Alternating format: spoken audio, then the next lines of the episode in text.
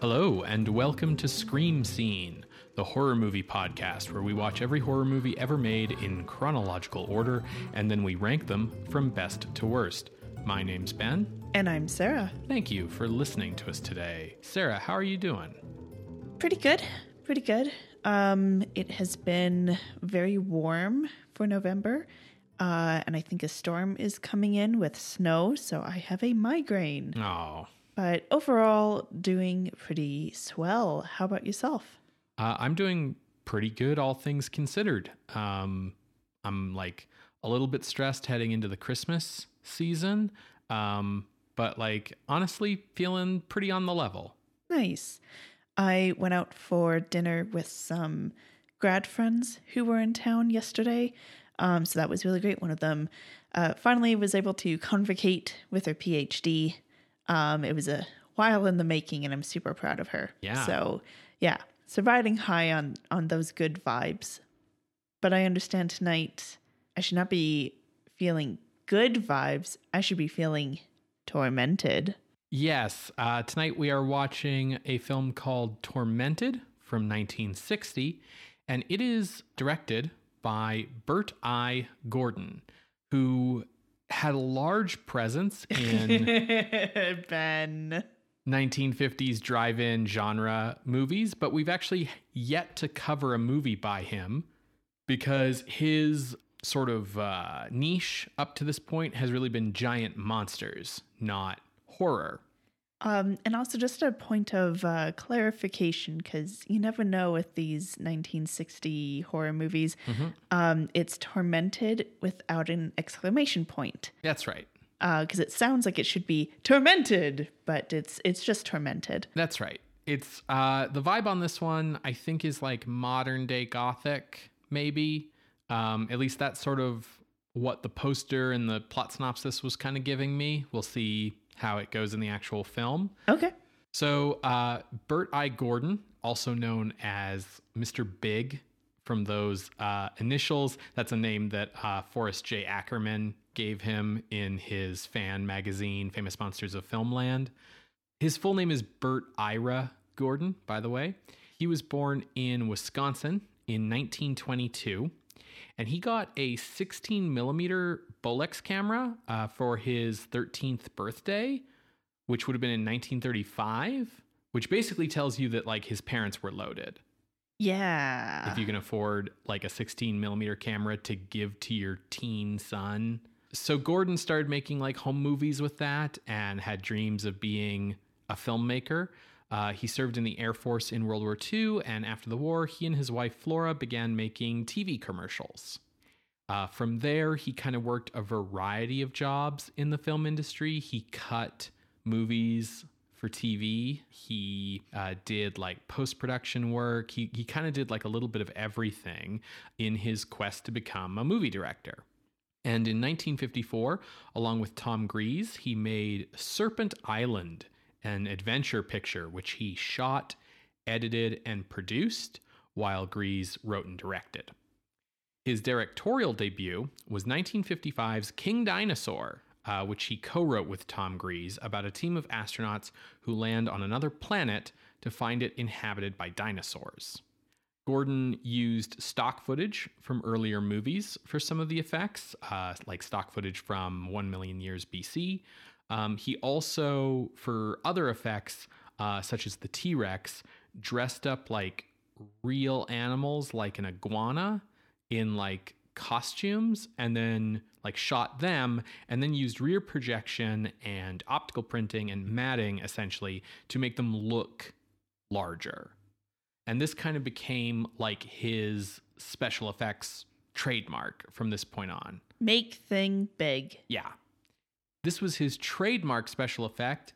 That doesn't necessarily mean he was the best at doing it. No, Uh, he was just the person who frequently did it. Yes. So rather than do things like, um, like say a kaiju film, where you'd build like a model city and have your monster like smash around this model city, it would just be like, let's get some shots of a real city and then basically use matting to just mat in footage of a person uh, into those shots. Uh, a person being the thing that is big. Yes. Okay. Yeah, exactly. Just to clarify. Yeah, for sure. Um, so this began like a long series of monster movies, which all used these similar methods of filming people or animals and using rear projection, optical printing, matte work, etc., to make them appear larger. Um, if those terms aren't familiar to you, rear projection uh, refers to a method where you would set up like a movie screen, like a theater screen, behind the actors, and then behind that screen, you would set up a projector to uh, project onto that screen from behind, hence rear projection. This was used a lot for like they're in a car driving around or they're like on horseback or whatever. Yeah, I was going to say that's probably like the most frequent use of it. So, in a way that you don't even think of like this is a technique only used in sci fi or Mhm. something like that. It's used anywhere and everywhere. Hitchcock has used it. Yeah, yeah, it's it's in like most Hollywood films of a certain vintage. Yeah. Um, what's really funny is that we've kind of gone back to rear projection in a way, in like a very high tech way, because that's kind of what the volume is, which is like the soundstage that ILM has that they use for like The Mandalorian and Strange New Worlds and all these other like new sci fi shows where you're basically in this like 360 degree bubble that's basically a film screen. And then they project the CGI environment onto that screen around the actors and shoot that. Or like Our Flag Means Death, where like they're not actually on the ocean, but it's actually It's a, a- giant TV screen. Yeah, it's a boat set with this big screen around them. Yeah. Um, when I say mat work, we're talking about the practice of like shooting a shot, covering the shot with like black, where you know there's going to be something you want to mat in, and then shooting another shot of the thing you want to mat in with the parts that are going to be the first shot like covered in black and kind of putting them together uh, using optical printing, uh, which is is kind of what it sounds, but it's basically just laying two pieces of film over top of one another and then printing that into a third combined piece of film. For more on matting, um, our Invisible Man episode actually goes into it quite a lot because that's how they did a lot of those special effects. Yeah, absolutely. So uh, his next film, The Cyclops, was done for Allied Artists in 1957. It's really bad, um, but it kind of like set off this trend of the next several films. Um, he did The Amazing Colossal Man, which is about a giant dude destroying a city. Uh, Beginning of the End, Earth versus the Spider. Those are both like, let's take insects and make them big. Uh, War of the Colossal Beast is the sequel to Amazing Colossal Man. And then Attack of the Puppet People is actually the reverse trick, where he's making the main cast appear little amongst big things. These were all made in 1957 and 1958 for AIP. That's a lot of work in just two years, especially given the amount of extra work you need to do for these kinds of special effects. Yeah, so he basically like pumped out like six movies in two years. Damn. And, you know, the difference between what he was doing and like Incredible Shrinking Man, for instance, or, you know, later movies like um, Honey, I Shrunk the Kids or what have you, is again like Bert I. Gordon wouldn't typically go to the effort of like making like a set with like a giant book and a giant pencil and then have like the background be this mat of stuff when he's doing like the shrunken people, right? Instead, it would just be like essentially the modern day equivalent of like shoot everyone on a green screen and then everything else is just like holding a camera up really close to a pencil, you know, kind of stuff, right? So it's a very like cheap and dirty way of doing these effects. In 1960, Gordon sued AIP for fraud, uh, alleging that they had denied him profits owed on these films by diverting the funds through multiple shell companies in a fraudulent manner. oh, So basically, if you worded the contract, for instance, as AIP is owed 10% of the profits on this film made after it recoups its production costs, and the remaining profits shall go to Bert I. Gordon. If you were Bert I. Gordon, you would think that means you get 90%. But let's say AIP owns like five other companies like Trinity Film Lab or United Production Company or uh, Universal World Pictures Incorporated, all of which are just shell companies that don't do anything, but they're all entitled to a percent of the profits as well, and they're not technically AIP. So your contract says 10% goes to AIP and the remaining goes to Bert I. Gordon and neglects to say the remaining after these eight other shell companies we own get their cut. Yeah. So now you're only getting 10% when you thought you were going to get 90%. So this is what Gordon was alleging AIP was doing. Uh, so because that was happening, Tormented was produced for Allied Artists. That lawsuit's going on as this movie's being made. Yes. Okay.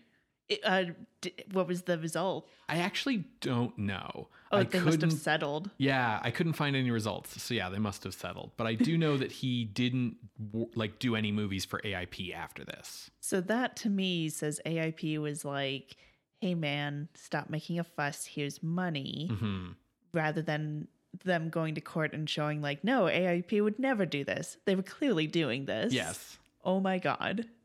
This is the creative bookkeeping that happens a lot in Hollywood. These days, we just shelve movies that are completely finished. Mhm. So, Tormented was not a movie featuring giant or shrunken things. It was kind of like it's just like a straight horror movie. It has special effects in it because there's a ghost. Um, Oh. that's what's the tormentor. Or is the ghost tormented and that's why it's a ghost? I guess we'll find out. we'll find out. Yeah, um, but it has ghost effects, uh, which are also done with like matting and and these kinds of methods. But it's not a thing big or thing small movie, and you know it's just this move into like straight horror, which Gordon hadn't really done. And part of this was like wanting to get away from the kinds of movies he did at AIP and kind of diversify his output. And the other reason for it was like those big creature features of like radioactivity made thing big were falling out of style and straight horror was coming back, right? Yeah. uh, as we've seen throughout 1960. And so that's kind of the reason why uh, this movie at this time, from here on out, his output is diversified. Like he does pirate movies and he does fantasy films and he does um, like some like sexploitation comedy movies and uh, he does some more horror later on. Um, he does eventually get back to thing big movies starting in like the late 60s and then a few more in the 70s but like yeah he's he was doing more than just that ultimately though it's his like 1950s thing big AIP movies that kind of remain his best known pictures 9 of his 23 films were featured on Mystery Science Theater 3000 uh, including this one oh no. That does not bode well. Mm, yeah, well. Uh, and Bert I. Gordon passed away on March 8th, 2023, at age 100. Whoa. This year? Yeah. Mr. Big. Damn. Wow. Tormented's screenplay was the product of Gordon and co writer George Worthington Yates, uh, whose writing we have run into before. Okay. Yeah. I was like, I know this name. Yeah, uh, his credits include the 1938 Lone Ranger serial, Them, Conquest of Space, It Came from Beneath the Sea, Earth versus the Flying Saucers, The Amazing Colossal Man, Attack of the Puppet People, War of the Colossal Beast, Frankenstein 1970, The Spider, and then Tormented, which would actually be his last feature film screenplay before retiring. Oh, okay. Because he was like, Old. yeah, He's like, been working for a while. yeah, he's like 59 or 60 by this point. oh, that's early for retirement. Go him. Tormented was shot by Ernest Laszlo, a 62 year old Hungarian cinematographer uh, who was just about to start on an eight film streak of Academy Award nominations. Uh, but he had actually been working as a cinematographer since 1928 on films like Road to Rio, DOA, Stalag 17, The Naked Jungle, Kiss Me Deadly, and Attack of the Puppet People. One of these is not like the other. A lot of film noir, like B movie Yeah. film noir. His films after Tormented that earned him these Oscar nominations were Inherit the Wind, Judgment at Nuremberg, It's a Mad, Mad, Mad, Mad World, Ship of Fools, for which he won the Oscar, Fantastic Voyage, Star, Airport, and Logan's Run. Did you put enough mads in that mad, mad, mad world? Yeah, Okay, good. I'm just, just double checking. for sure. And he passed away in 1984 at age 85. The film's score is like a jazz score uh, by Albert Glasser, who began composing B movie scores in 1941 when he was 25. His past scores include The Monster Maker, I Shot Jesse James, The Neanderthal Man, Indestructible Man, Monster from Green Hell, Beginning of the End, The Cyclops, The Amazing Colossal Man, The Saga of the Viking Women and Their Voyage to the Waters of the Great Sea Serpent, Mm, Giant from the Unknown, Attack of the Puppet People, War of the Colossal Beast, Teenage Caveman, The Spider, like all of these kinds of movies, right? yeah. Um, he's probably best known for his scores for like this Western franchise that used to exist called the Cisco Kid. okay. So there were a bunch of these like B movie Cisco Kid movies in the 30s, and he did the scores for them. And then there was a Cisco Kid TV show in the 50s, and he wrote the music for that as well. Oh, nice. Tormented stars actor Richard Carlson, uh, who we actually know. He had been like a romantic leading actor pre war who had moved into supporting roles post war or lead roles in genre pictures. We've seen him before in The Amazing Mr. X, It Came from Outer Space, The Maze, and Creature from the Black Lagoon.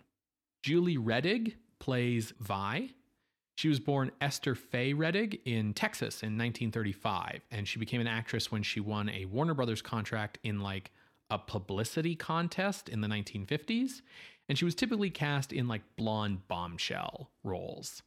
Uh, she had four husbands from 1951 to 1964.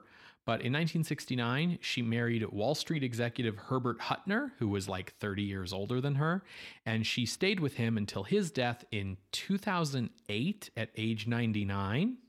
And then she passed away in 2021 at age 85. Okay. Actress Lugene Sanders plays Meg Hubbard, who's kind of like the secondary female role in this film. She was born Treveline Lugene Sanders in Oklahoma in 1934, and she's probably best remembered as teenage Babs Riley in the television series Life of Riley from 1953 to 1958. The character Sandy is played by 11 year old Susan Gordon, Bert I. Gordon's own daughter. Thing small.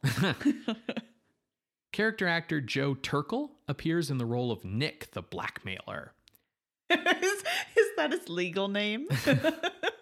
Born in 1927 in Brooklyn to Polish Jewish immigrants, he began his film career in 1958 and appeared in almost 150 roles in film and television over his 50 year career. Uh, many of them like minor, uncredited roles, um, small character parts, bit parts, but there are a few roles that do stand out in the memory of, you know, cinephiles.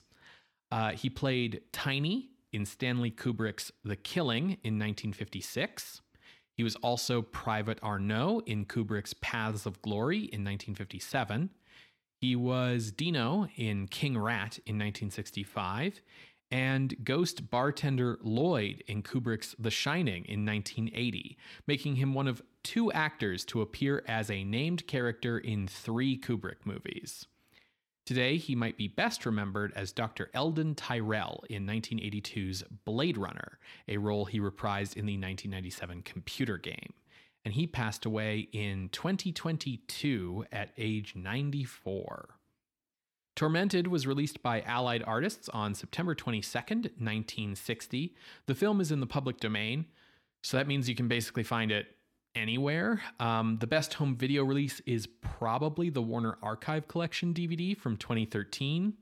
The version on our YouTube playlist is a 4K scan of a 35 millimeter print that was just like done for um, an archive uh, and put up on YouTube. It's not like an official release by any means, um, but it's probably like the best video quality of this movie on YouTube. So that's why it's in our Scream Scene YouTube playlist. Okay. Folks, if you would like to watch along, you can find that playlist on our website, screamscenepodcast.com. You're going to hear a brief musical interlude, and when we come back, we will discuss Tormented from 1960, directed by Bert I. Gordon. See you on the other side, everybody.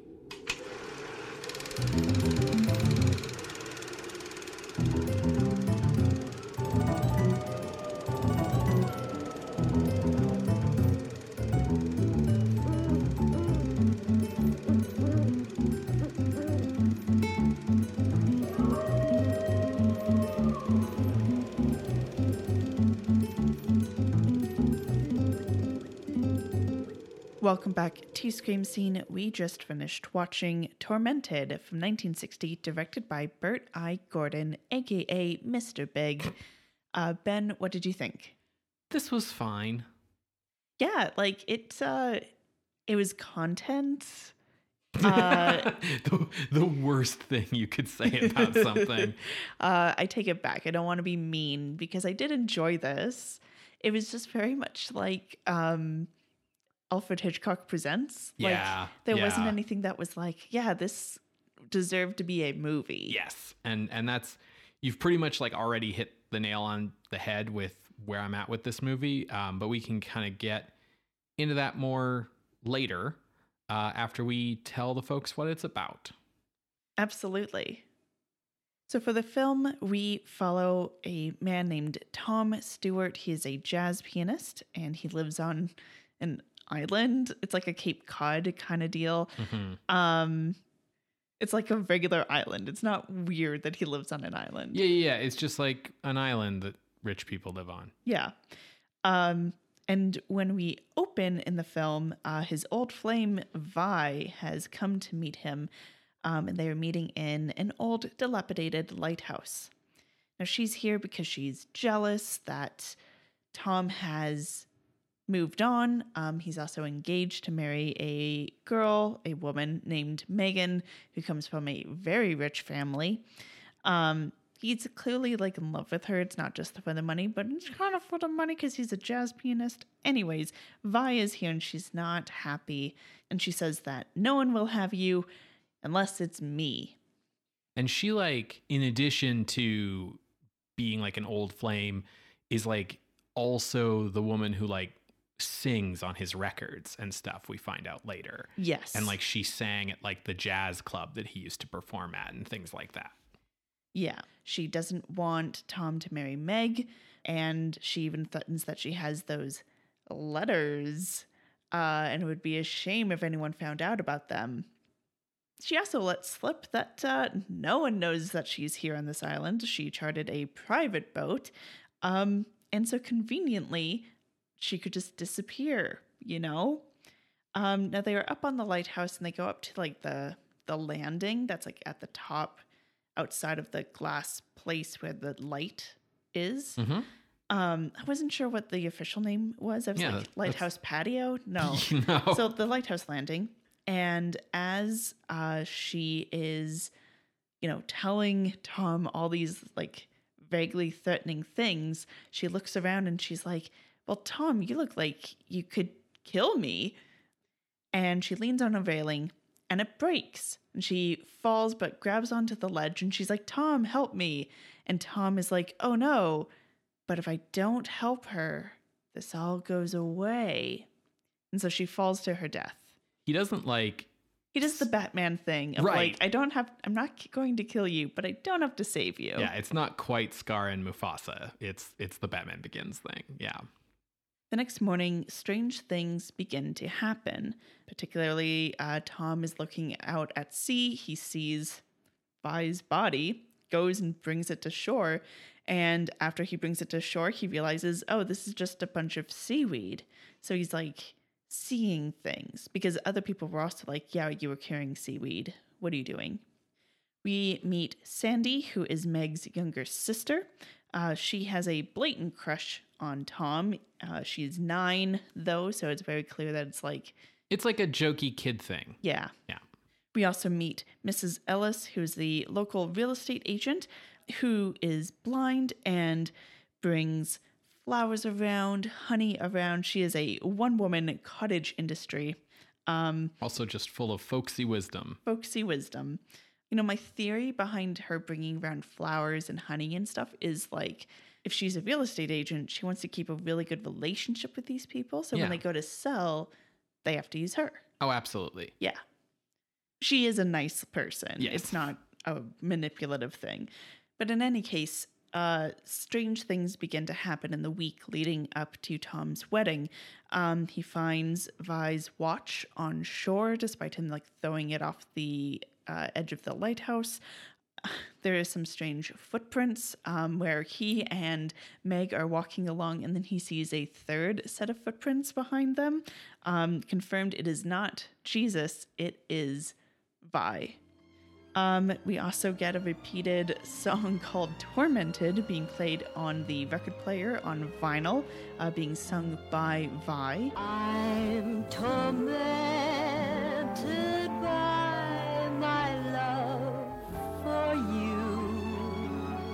Uh, at one point, um, Tom is showing Sandy the wedding ring he's going to give to Meg. Um, and for roundabout reason I won't get into, he ends up accidentally putting it onto a disembodied hand, who then like disappears with the ring. Um, because this is happening in a scene where Sandy is there as well, I just want to reiterate Tom can only see these things. No one else is seeing what's going on. Now, Tom is getting kind of freaked out and he asks Mrs. Ellis, Does she believe in ghosts? And she says that, um, you know, I, I don't really, um, but there were some weird things that happened after um, the death of a young boy. Uh, he lived in a house that I uh, was helping sell, um, and he and his dog died. They drowned at sea, and um, his room kept being very weirdly damp. There was seaweed on his bed. Inexplicably, people would hear a ghost dog, and uh, hens on the island stopped laying eggs. That sort of thing. So she she doesn't really believe in ghosts, but she knows that there's like you know weird things sometimes happen. Which like suggests that it's like this particular island is weirdly cursed or something, which is not something the movie ever gets into. No. In any case, Tom is so freaked out that he kind of shares a bit that like an ex-girlfriend named Vi came to see him and he feels like she won't leave him alone. Mrs. Ellis is like, "Okay, what can I do? Hmm. So, on her own volition, she heads up to the lighthouse where she knows Tom has been hanging out around um, and starts calling out to Vi. She hears laughter and maybe a voice calling to her, but she's blind, so she doesn't realize it's ethereal. She just believes that someone is there. Vi's voice almost leads Mrs. Ellis off the top ledge, um, but she catches herself before that. Then the captain of the boat that Vi had chartered over here comes looking for his money um, because Vi was supposed to pay him. Now he finds Tom, Tom pays him, and he begins, and this captain begins to put two and two together about like, huh, he was quick to get rid of me because he's getting married. Vi is nowhere to be seen, and I know she hasn't left the island. Hmm. Hmm. You know what I should do? Blackmail a murderer. to be fair, like he begins to blackmail before he realizes that Tom is a murderer, but when he realizes Tom is a murderer, he like doubles down. Yeah. I I will have I do have to say like as much as the movie tried its best to paint this guy as like a sleazebag, I kind of couldn't find myself not being on this guy's side because like from a different point of view like the Jedi are evil. from a different point of view like he's the only person putting all the clues together and figuring out like what's like he's right like is the thing i, I can't be against him because it's like he, he is right He also says a lot of jive lingo Yeah. and he keeps calling Tom dad, Yeah, it, which is hilarious to me because he is so old. Tom is so old. it's not super clear textually how old Tom is supposed to be. At one point, Meg references like he's been so lonely through his life, but Richard Carlson, who plays him, is like a good 30 years older than both of the love interest actresses. So, you know, it it kind of feels like a middle-aged guy marrying like a young hot chick with money, basically. Yeah. it's Um, uh but you know, he's supposed to be who we root for or something. Mm, Mm, yeah. Anyways, Tom takes the captain to the lighthouse so they can kind of talk privately. And the captain's like, Yeah, so I know you murdered Vi, and now I want $5,000 um, to get out of your hair. And Tom's like, No. But he hears Vi's ghost egging him on of like you can't let this guy get away with that there's a pipe right over there just one swing and all of this is over so, egged on, uh, Tom hits the guy on the head with the pipe and kills him.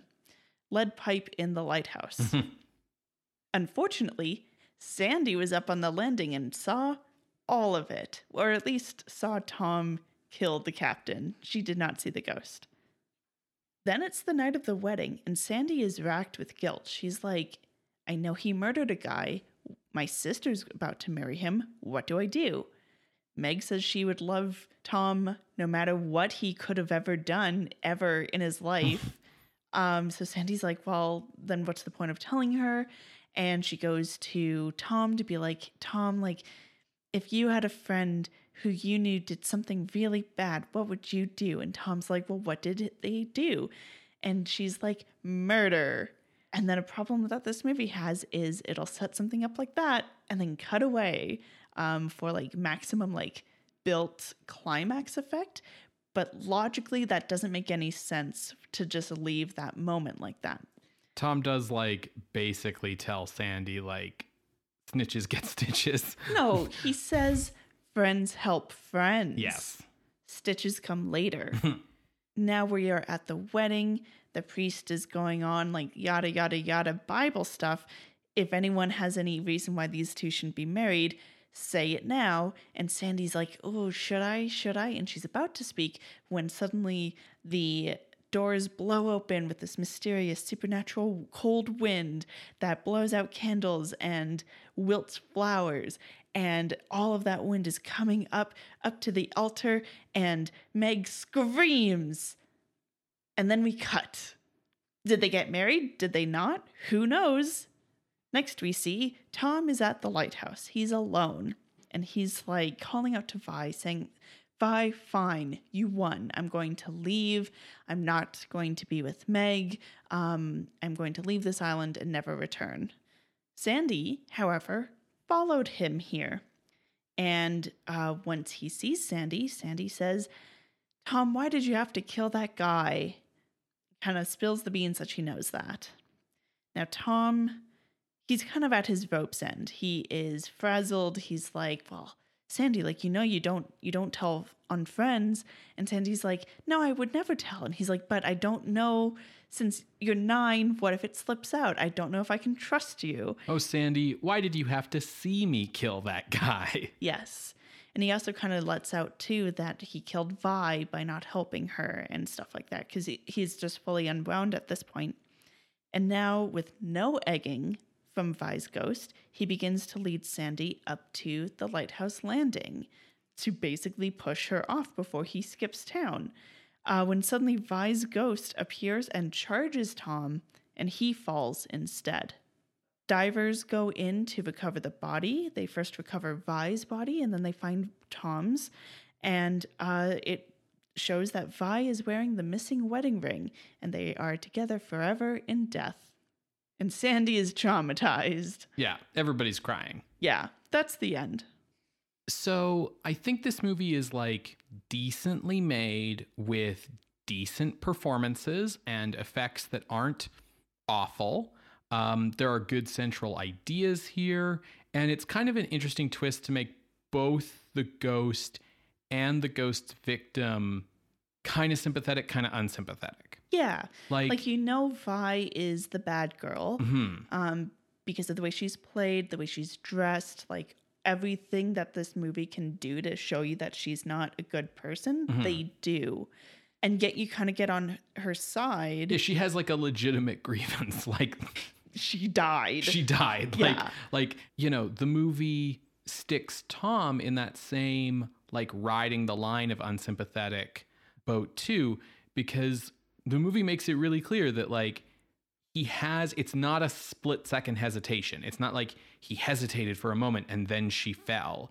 Like she's there on the ledge being like, save me, Tom, save me, Tom, Tom, like fucking save me for like a good minute while he's like, hmm, and like really has the time to consider, like, I could just walk away from this. And then she falls.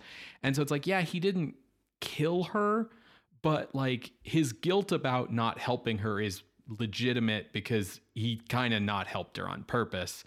And like, Tom's kind of an idiot about everything. Like, Vi, you know, was going to blackmail him about their relationship. Sure.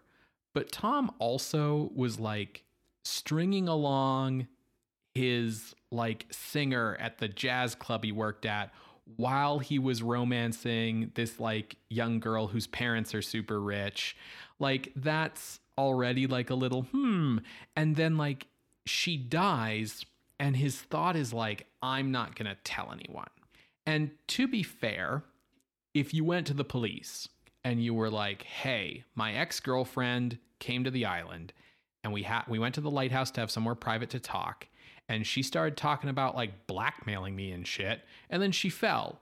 Uh like you'd be arrested, right? So I, I get why he doesn't like really tell anyone, but on the other hand, like having an adult conversation with Meg about like, hey, there's this other woman who like I'm not with anymore, but she's kind of still obsessed with me and she might show up to like cause trouble. Like that would be a good conversation to have that he doesn't have.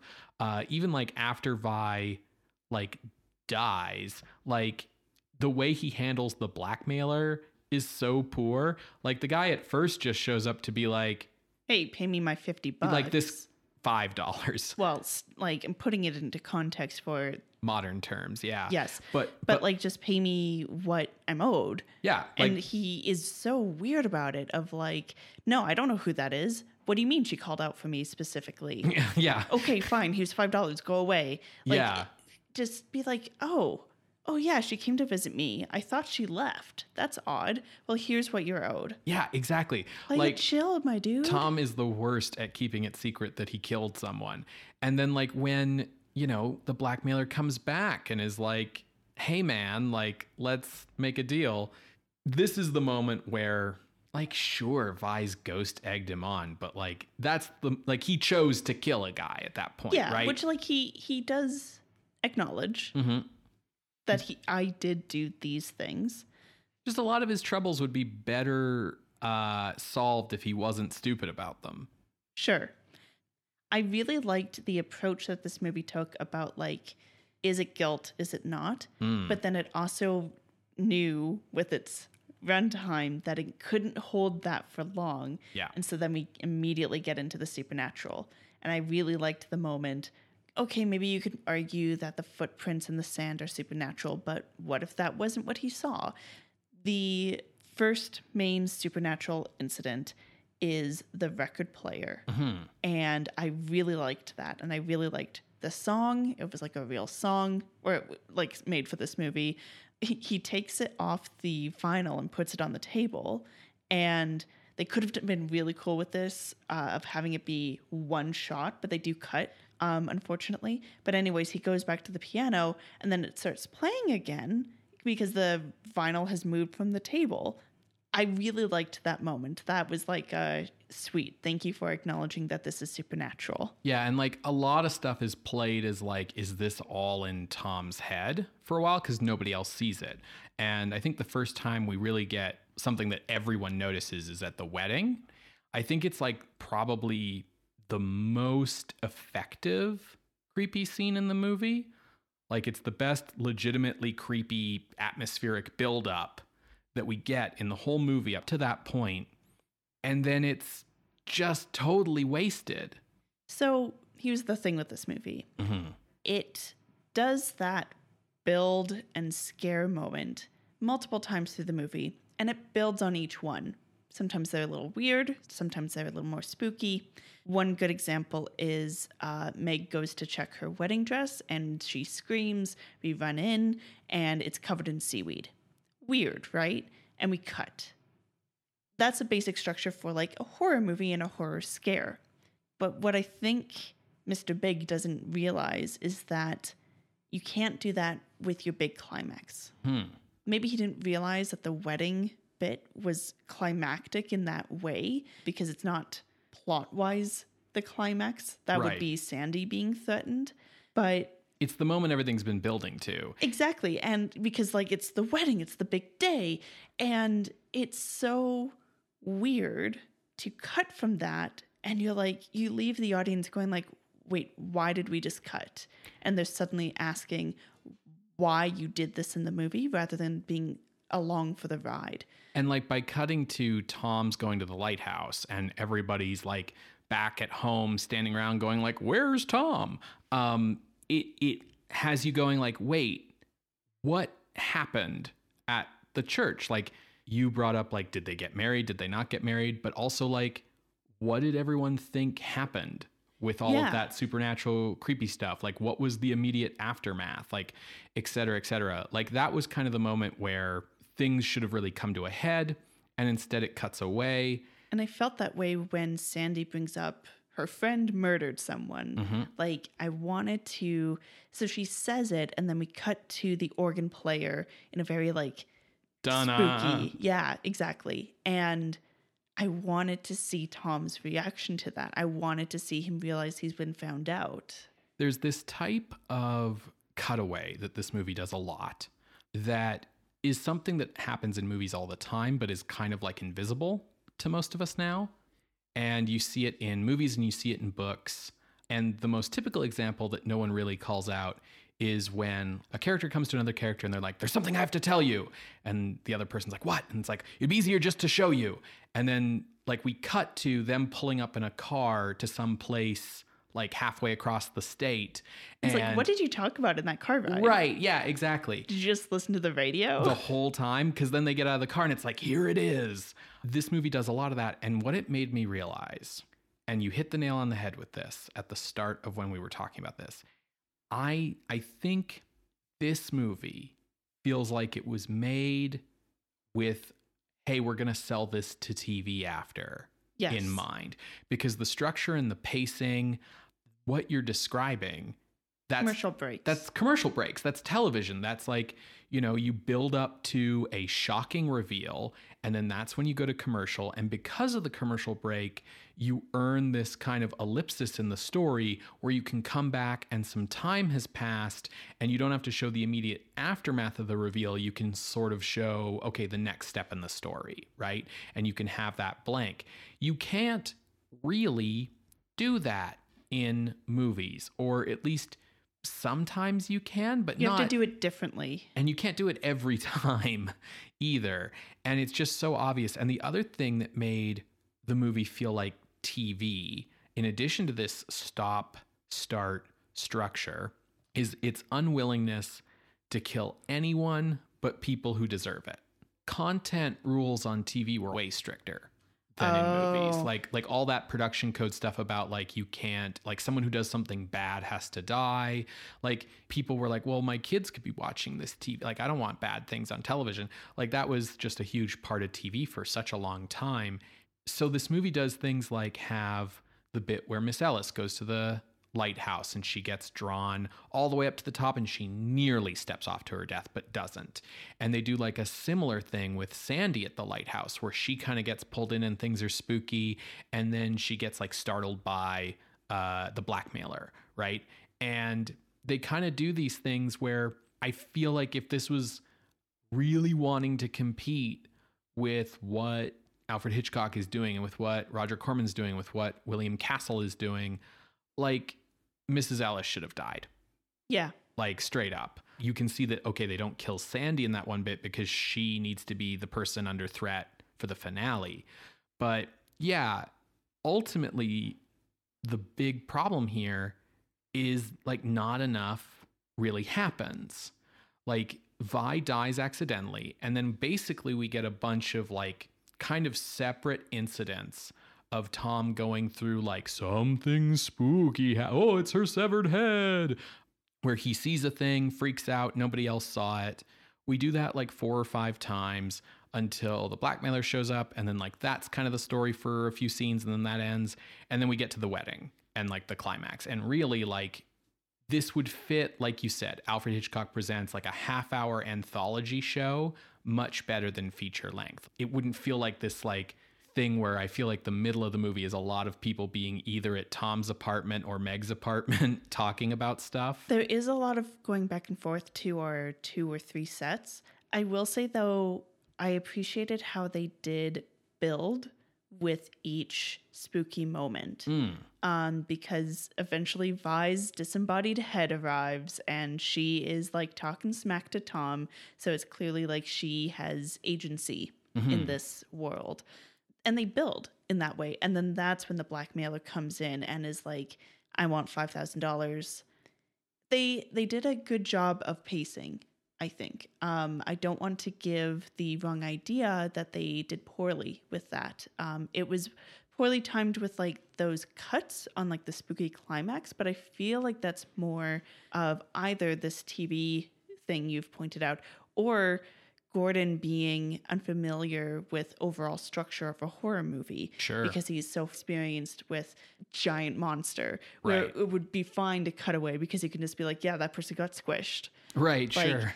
to your point um about the effects i thought they were fairly good there were no effects that i was like ooh that's a little rough some were like better than others the disembodied head looked great um, until he picks up a mannequin head. Yeah. um, but the That's probably eff- the worst thing in the movie. the special effect of her head being there and the eye lines like that worked really great. Vi in basically a Marilyn Monroe dress like the white Marilyn Monroe dress um in the wind blowing around. That looked good I think. I think one thing that really works in Gordon's favor here is that the optical printing kind of stuff that he, you know, does for all of his movies. If your character can be see-through, that shit is so much easier. And a ghost can be see-through. So like it it, it works really well and it makes a lot of sense. Um it is like you bring up Marilyn Monroe. It is like mildly distracting she that is like so busty Vi is like very Vava Voom hourglass, and she's like, she is naturally very busty, uh, and then is being put into like those 1960s like torpedo kind of bras with like the really cinched waists. So it's all becomes like very exaggerated as well, and it just makes the ghost stuff like you know it's it's really effective imagery as sarah was just saying with like the dress blowing in the wind and it's the white thing and and you know ghosty and and all that but like it's it's also like her ghost dress is designed to emphasize her physical features and so it's like it's just a little distracting sometimes well because you gotta have sexy babes in your horror movie Oh, absolutely, you do. And like, you know, Meg is also a sexy babe. Good babe content here in this movie. Um, not a babe but Susan Gordon mm, who is the director's daughter, Yeah. plays Sandy, uh, is probably the one woman who gets the most screen time. yeah. She's fairly good As as like child actors go, yeah, Yeah. she's good. because you can tell when they suck. Because child actors are either like they suck or they're good, Mhm. and she was good.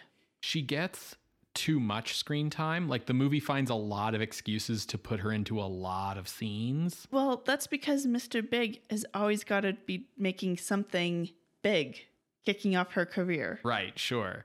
She's she's not bad, so it makes her presence throughout the film less painful than if she was not a good child actress.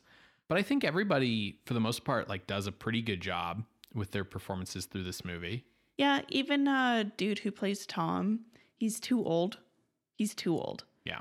but his acting was good. Yeah. Yeah, he he delivers like the on the guilt and and that stuff. For a while I was trying to think of like is this movie failing because it's trying to do this thing where we're supposed to be on Tom's side but he's kind of a schmutz um, which a lot of 1950s movies like make this mistake out of but ultimately I think that I've come down on the side of like no like Tom's kind of supposed to be shitty uh, because he dies in the end and that's the movie's like universal clue to tell you like this guy deserved what was coming to him. Um, I thought this was an Allied Artists picture, not Universal. uh, Thank you for always laughing at my terrible jokes. so I think like the victims of the horror here, like yes, Tom is being haunted by the ghost through the movie, but ultimately like we end with like Meg and her whole family in tears, and so like those are the lives that are really destroyed by this, right? yes. Uh, do you feel ready to move on to ranking? Yes. So there are some signposts I want to call out here. Hmm. I want to call out another movie that we watched and it felt very much like a Twilight Zone episode. Uh, I Bury the Living. Mm-hmm. That was a guy takes over managing a graveyard and if he puts a white pin into someone's name they die or Yeah. something. Um so that's episode 238 that's ranked at number 47 that's because that movie is really really well done with like its tension and its pacing whereas tormented does not handle that level of intensity. You know, speaking of intensity, I I feel like I just need to say this because we've seen it happen to so many horror movies now yeah. in like the last couple years. I don't think the jazz scores are working, guys. I'm glad you brought that up because that's something I wanted to talk about and I forgot. I actually kind of liked it here because it's integrated because he's a jazz pianist. Yes, agreed. And one thing that I also liked is that so there's a moment when Tom is like at the piano, Sandy comes and joins him and she starts playing um I think it's a song called Chopsticks. yes. And he starts like playing and like riffing as she does that. In the climax, when she is threatened, that part of the score plays. And I thought that was like really neat and not something I would have expected from a movie that has set itself up to be this movie, you Yeah, know? for So I think they did, or at least the composer was very thoughtful, and I think the editor was very thoughtful in its use of music.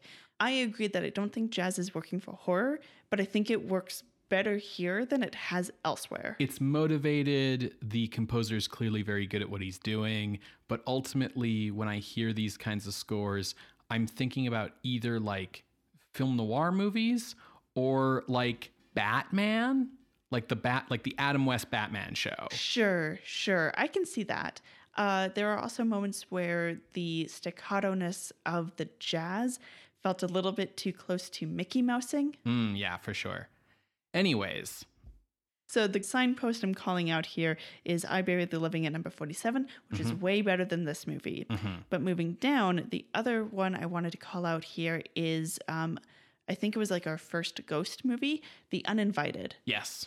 Um, like first like explicitly ghost. Yeah, like it is actually very rare for us to get like straight up just ghost movies. Yeah. So that movie we covered in episode 113. Um, it's currently ranked at number 61. Overall, I think that's a better horror. It's a better ghost story than Tormented. Tormented is good. Don't get me wrong. I did enjoy it, but The Uninvited is a step above. Then I continued down because I basically was like, what if The Uninvited was my ceiling, 61? Um, looking around here, none of these really fit. Going down, going down. At 105 is The Devil Commands. We covered that in episode 82. That's also a supernatural movie. It's back when Boris Karloff was working at Columbia. That movie I quite enjoyed. You didn't. But in any case, it's not as good as Tormented. So I made that my floor. And looking up, I actually came up with a fairly narrow range Hmm. because looking up, I went to Curse of the Undead at 85 with Cowboy Vampire. I was like, that movie's dope. Let's look down. Uh, the Tingler. No, let's look down. The Return of Dracula. No, let's look down. Teenage Frankenstein. No, let's look down. And eventually, I was like, The Creature Walks Among Us. Mm-hmm. That is a horror movie still, but its ending is so like bleak Yeah. It's a, it's a horror that hits differently. And I was like, you know what? You could argue that because Tormented is a bit more traditional horror Mhm. rather than existential horror, it could it could go above. But I basically was like, let's have my range be 97 to 105. So that's where I'm looking.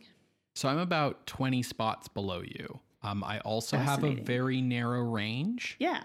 Um, you know, I looked at stuff like um, the Screaming Skull, uh, which is at 64. And then I started, you know, looking down. Um, I was looking at other ghost movies. I was looking at other like people tormented by their guilt kind of movies um, and trying to find my way. It was kind of interesting to have a movie where the person being tormented by their guilt is by the person who killed them rather than by someone who's trying to make the person go crazy. Yes. I mean, there Or were kill bec- them? because, like, because only Tom was seeing stuff. There was a moment in the movie where I was like, "Oh my god, if this turns out to be like a she's been like playing tricks on him and she's still alive." ending like all the rest um, after all of this like i'm gonna be so disappointed so as always i'm always pleased when it's a real ghost the thing with this movie is i'm afraid of ghosts hmm this movie didn't scare me Because you're not Tom. Sure, but also like there was just something about the the ghost of maybe not the ghost effects, maybe just like the directing or the staging, like the atmosphere wasn't quite built up enough. The movie was never like scary, really, even when it's like her head on like a countertop yelling at him. Like I understand intellectually that this is tormenting him with his guilt, you know, in a very like Edgar Allan Poe kind of way. But it never felt like the movie was trying to scare me, the audience. And, you know, stuff like The Uninvited, like that ghost is freaky. So that really bumped this movie down quite a bit for me. I wonder if that's because of that segmented in between commercial breaks editing that you Mhm. identified. So the film isn't trying to build atmosphere for its full runtime, it's trying to do in these individual scenes. And while they do ramp up one to another, it's not in the cohesive way that we see these other movies doing. Yeah, I think the thing is is that you can do stuff that's like exciting or creepy well with commercial breaks. I don't know how well you can actually do fear, terror, horror, etc. because if you can take breaks from it, it's too easy like to escape, right? Like when you're telling a scary story, you have to like maintain like this very specific atmosphere, right? And if like right before telling you that the call was coming from inside the house, I was like, "Hey, does anyone want another hot dog?" Like kind of fucks the story, right? But weirdly enough, the signpost that I went to um was the amazing Mr. X. No, I can see that. Yeah. The funny thing is, is that um, Richard Carlson is in The Amazing Mr. X. And right below that is It Came from Outer Space. And Richard Carlson is in It Came from Outer Space too. it Came from Outer Space is the movie with the beholder in a cave. Yeah. And uh, Amazing Mr. X is like the, the fake spiritualist, right? I decided this was definitely better than It Came from Outer Space, which also is like a little kind of outer limits feeling. I thought maybe Amazing Mr. X was better than this because it was, I think, more effectively scary in its spooky scenes. But I thought this maybe could be better too. So I made 122 my floor, started looking up. And above Amazing Mr. X is Jujin Yuki Otoko, which is a good monster movie in that way that Ishiro Honda monster movies are, where you feel for the monster, but isn't particularly concerned with being scary. Uh, above that is the 1959 Yotsuya Kaidan that is not done by Nobuo Nakagawa, which we just kind of felt was like a real safe, middle of the road Yotsuya Kaidan. Yeah. That's a movie about some ghost haunting guilt stuff. And I was like, ooh, is that better than this or not? It's a real generic Yotsuya Kaidan, but it's kind of more stylish than this, even at its most generic. hmm, I don't know, I don't know. And then above that, 118 is Night of the Blood Beast, which is Roger Corman doing Alien in a way, not in the we're trapped on the spaceship way, but in the this alien has like implanted its seed in this guy kind of way, right? And it's this whole like weird fucked up thing with this like impregnated man being like mind controlled by like the alien and being like you have to let me impregnate the others and like all this kind of weird shit. And I was like that's better than this. I I think Bl- Night of the Blood Beast is like much more effective horror movie than this um, TV movie that's not a TV movie. So my range ended up being uh, 119 to 121. Like those were the spots I'm looking. And it's basically like 20 spots below you. Yeah, my problem with what you're saying about Night of the Blood Beast, yes, its concept is more provocative hmm. and out there. But the production value that we see with Tormented feels higher. I mean, I know Night of the Blood Beast had like the bunker and all of this stuff, so it had a lot more different things going on, but it, I don't know, it feels a bit more like a B horror rather than an A TV picture. you know what I mean? Sure. Um, the thing is, is that like looking up from there, I feel like movies like Cult of the Cobra, The Wasp Woman, um, Village of the Damned, The Bad Seed, these movies, hell, the, the 1926 Student of Prague, these movies like have more going on in the field of ideas than Tormented does, which is at the end of the day, like kind of a basic ghost story. So that's kind of why I couldn't go like much higher than this. Can you remind me what the thing that couldn't die is about from 1958? Damn these movies that all have like the same title. The man who wouldn't die, the thing that couldn't die, the, you know. I think this is a is a head movie. This is the reanimated Spanish conquistador who has the severed head on the farm movie. So maybe this goes above that. No, yes, that is wild. hmm But do you remember the weird politics of like the random folks living on that ranch? Yeah, yeah, And how it felt so weird and threatening, yeah. like on purpose. It wasn't just like random. So you're like, oh, well, maybe this goes above. And I'm like, no, this, maybe this goes below. Are we, can you confirm to me that this is not Charlie Brown with a gun? Spanish conquistador? Uh no, that one is um sorry folks, like we've watched So a many lot of these. That was Giant from the Unknown Giant. Okay. because he's the big giant conquistador. Okay. I just needed to confirm because if it was that movie, then we were going above. Yeah. But um, let's go with your range. Okay.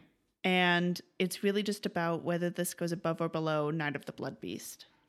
So Yeah. for c- folks who want to go back and listen to that, that's episode 248. Mhm. Tormented goes below that. Okay. Cool. Um what about the the Yotsuya Kaidan there? So, yes, it's middle of the road. It's Yotsuya Kaidan. People are gonna go see your movie. Sure. You- this is the time to take risks. Tormented, Bert I. Gordon is going from a decade Mm, of thing big, thing big. and now he's not doing thing big. He's doing the techniques that he's comfortable with, but this is a completely new approach to those Sure. ideas and everything. So, I think he's taking More a bit of a leap here. So I I think this goes above that. Yeah, okay. I'm on I'm on uh I'm on your side there for sure. So then entering the list at the new number 119 is Tormented from 1960 directed by Bert I. Gordon. And just like that, Bert I. Gordon is on the list. If you would like to see this list, you can go to our website, screamscenepodcast.com. There you can find links to the many episodes that we have mentioned today, as well as our appeals box. If you would like to contest this or any other ranking, you can drop us a line through our Ask box on Tumblr, or you can reach out over email at screamscenepodcast at gmail.com. Scream Scene updates every Wednesday on Apple Podcasts, Google Podcasts, SoundCloud, and Spotify. If you'd like to subscribe to the show, you can use our RSS feed to do so.